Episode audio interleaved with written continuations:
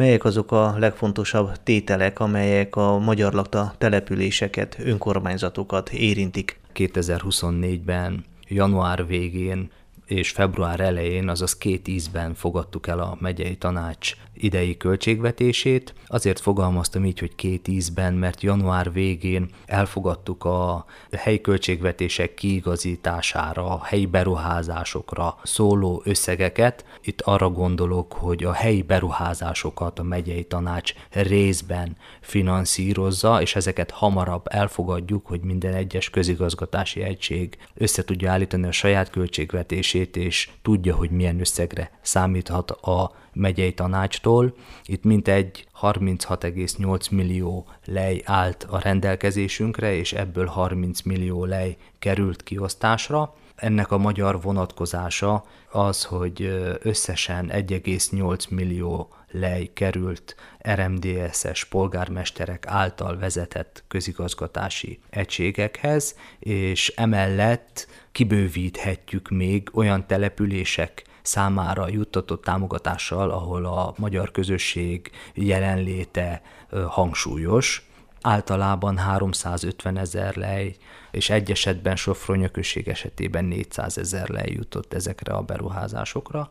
Kisiratoson járdákat szeretnének kiépíteni ennek az összegnek a java részéből, Nagyiratoson kultúrházat szeretnék felújítani, Micskén térköves járdákat szeretnének kialakítani, Nagyperek községben a volt óvoda épület felújítására szánják, valamint a gázhálózatnak a kialakítására. Sofronya községben szintén gázhálózatot szeretnének kibővíteni, valamint Szentpára kiépíteni, ugyanis ott jelen pillanatban nincs, valamint ők a községi út karbantartására, javítására is kaptak egy kisebb összeget. Ez volt tehát az úgynevezett első része a költségvetés elfogadásának. A második fázisban milyen összegekről döntöttek?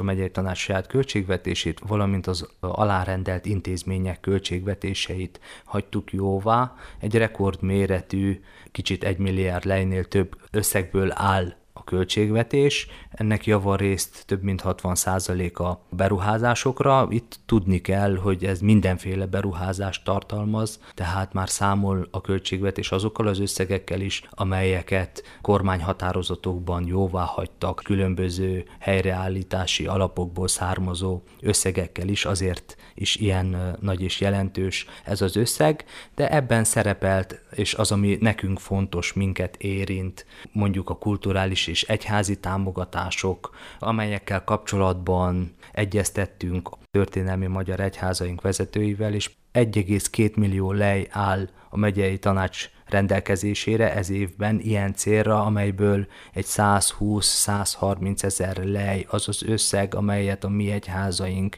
kapnak meg felújítási munkálatokra. Egyházi tulajdonú épületekről van szó? Kizárólag templomokat finanszírozunk, templomi felújításokat, parókiákat, kápolnákat, templomkerítéseket nem tudunk ebből az összegből támogatni, és ezeknek a költségeknek is csak az anyagköltségét tudja a megyei tanács fedezni. A Majlát, Falvi, belső felújítás, kisjenői belső felújítás, ami a katolikus közösségeket illeti, a Fekete Gyarmati műemléktemplomnak a felújítása református vonalon, és a Fazekas Valsándi templomnak a belső felújítási költségvetéseihez járulunk az idén hozzá, ezek ilyen 15-25 ezer lej közötti összegek.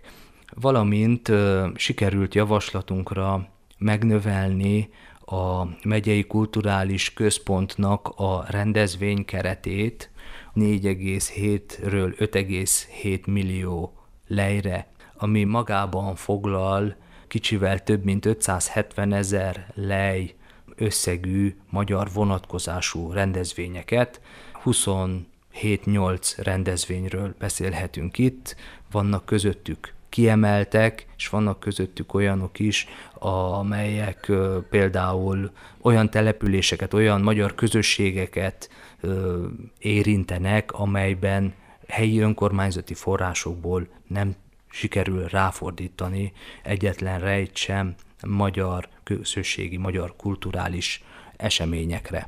Ezek a falunapok, hagyományőrző rendezvények, esetleg időszakos bálok, ilyen közösségi programok? Igen, részben közösségi programok, részben pedig a megye magyar közösségét érintő kiemelt rendezvények, mint például egy március 15-e vagy április 25-én ünnepeljük a Szabadságszobor köztére helyezésének 20. évfordulóját, az Aradi Magyar Napok szokott ebből jelentősebb támogatásban részesülni. Ezek ugye olyan összegek, amelyeket idézőjelben hivatalból megkapnak a programszervezők, illetve önkormányzatok, vagyis a megye kulturális esemény naptárában helyet kaptak, de vannak olyan források is, amelyeket nyílt pályázaton igényelhetnek a különböző településeken működő magyar civil szervezetek? Igen, minden évben meghirdetünk egy nyílt pályázati rendszert is a megyei kulturális központon keresztül,